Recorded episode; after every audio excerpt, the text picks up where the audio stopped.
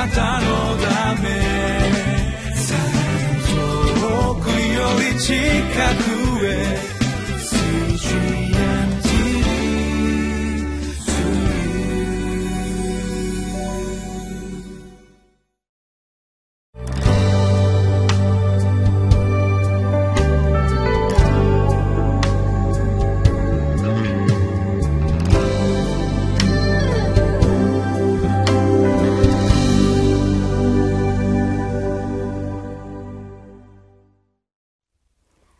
習のキリスト教会の牧師をしています山田泉です。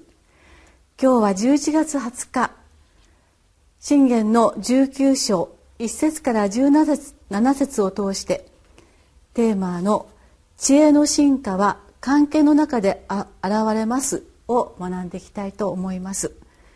信玄は言葉によってたくさんの教えが語られていますがこの教えにはいくつかの要点要素があると言われています例えば知識教育経験秩序道徳などです今日は特に家族という場所にポイントを定めて、えー、家庭こそ神様から教育を豊かに受ける場であることをご一緒に見てまいりたいと思います。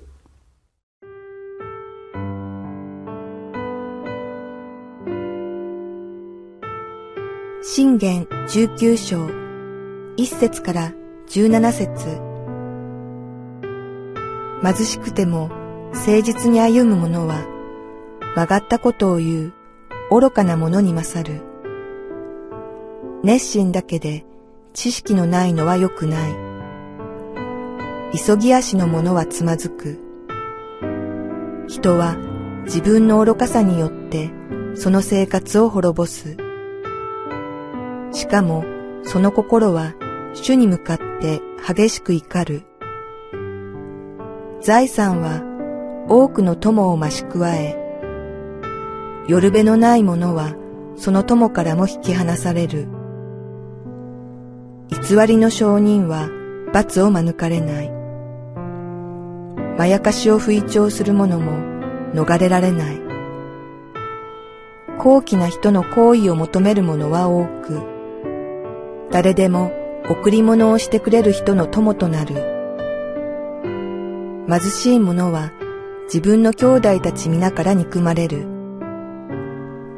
彼の友人が彼から遠ざかるのはなおさらのこと。彼が言葉を持って追い求めても彼らはいない。資料を得る者は自分自身を愛する者。英知を保つ者は幸いを見つける。偽りの証人は罰を免れない。まやかしを吹聴する者は滅びる。愚かな者に贅沢な暮らしはふさわしくない。奴隷が主人を支配するのはなおさらのこと。人に資料があれば怒りを遅くする。その人の光栄は背きを許すことである。王の激しい怒りは若い獅子がうなるよう。しかし、その恵みは草の上に置く梅雨のよう。愚かな息子は父の災い。妻のいさかいは滴り続ける雨漏り。家と財産とは先祖から受け継ぐもの。白深い妻は主からのもの。怠惰は人を深い眠りに陥らせ、怠け者は飢える。命令を守る者は自分の命を保ち、自分の道を蔑む者は死ぬ。夜べのないものに施しをするのは主に貸すことだ。主がその善行に報いてくださる。人は生まれてから順々に成長していきます。赤ちゃんから子供へ子供から少年青年そして成人熟年老人と私たちは、えー、経てまいりますその年を経る全ての段階において神様私たちにさまざまな経験を通して教育をなさってくださいます。そしてその一番の場所は家庭ですね。今ご一緒に学んでいてくださる皆様にもさまざまな家族形態があると思いますし家族模様があると思います。あるいは今は一人で暮らしていますっていう方もおられるかと思います。しかし全ての人には家庭がありまたそこで受けたたくさんの学びがあるわけです。13節を読みますとこのような言葉があります。愚かな息子は父の災い。妻のいさかいは滴り続ける雨漏り。家族のトラブルというものがこのような言葉で表されています。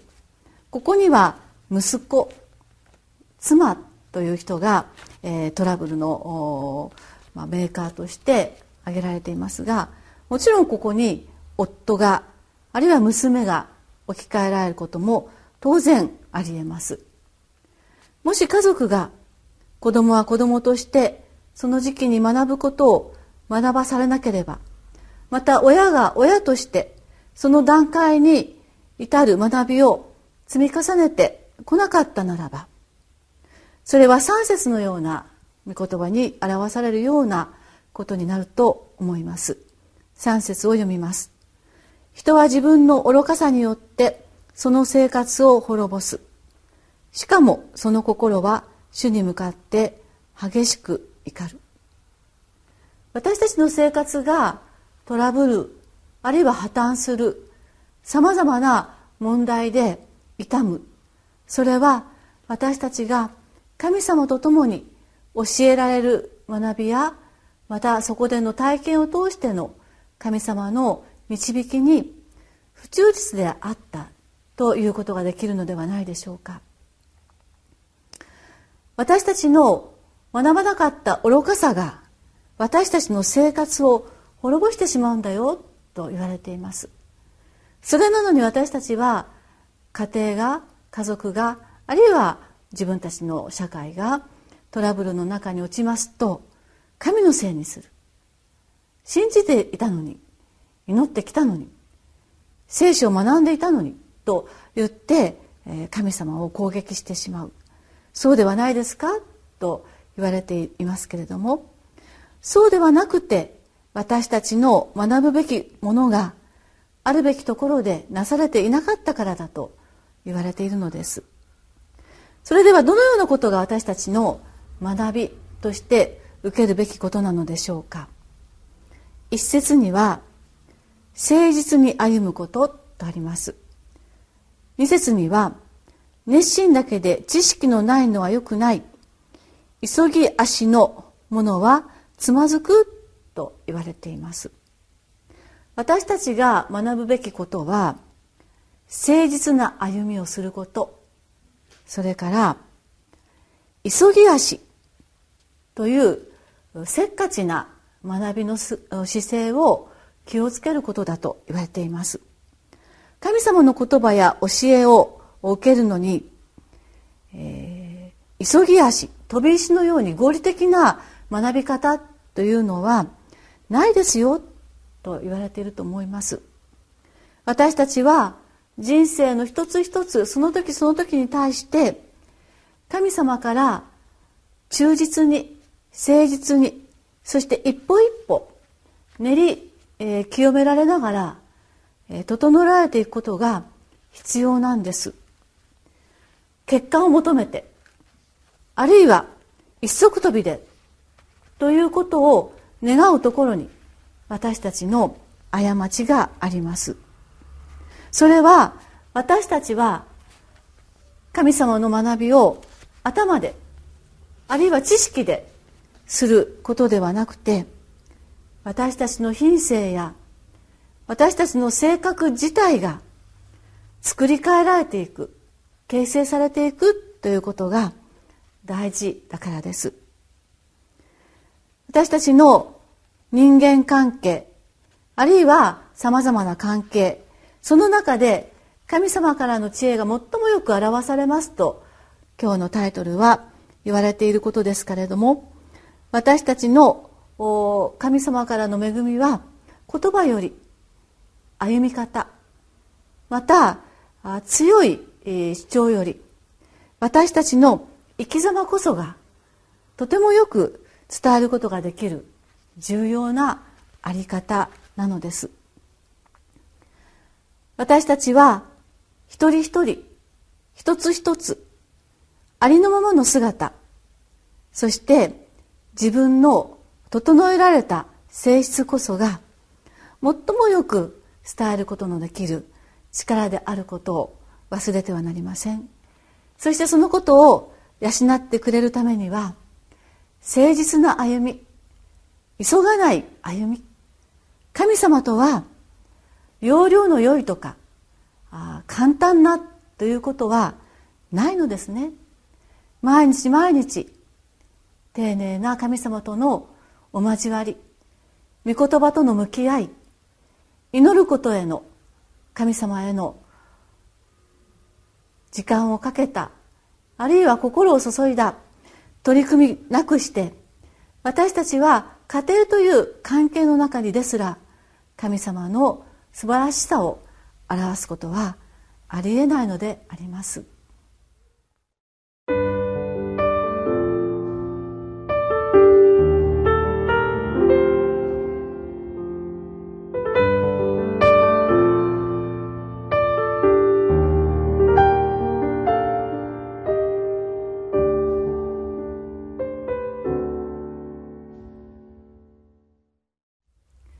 私たちは忙しい毎日の中に生きています。また私たちの人間関係は本当に乏しいような関わりの時代の中に生きています。しかし私たちが神様と急がないで関わりを持っていくならばじっくりとゆっくりと神様とつながっていくことを大事にするならば私たちのまず家族という関係の中にその恵みは必ず現れてきます。そして豊かな温かなそして美しい神様との素晴らしい交わりが家族の中に実現していくのです。それは広がって社会へ世界へと進みますので私たちは丁寧な神様との交わりを今日からまた持たせていただきたいものであります。お祈りいたします。天の神様私たちは便利さをまた結果を急いで求める時代の中に生かされているために神様との向き合い方も飛び足で急ぎ足でまた合理的にといつの間にか陥りやすいあり方であります。しかし聖書に忠実に歩みなさい。そして急がないでと教えられています。私たちのあなたへの向き合いがどうぞ忠実でありますようにまた丁寧でじっくりでありますように私たちの心をあなたに向けることを教えてください。イエス様のお名前によってお祈りをいたします。アーメン。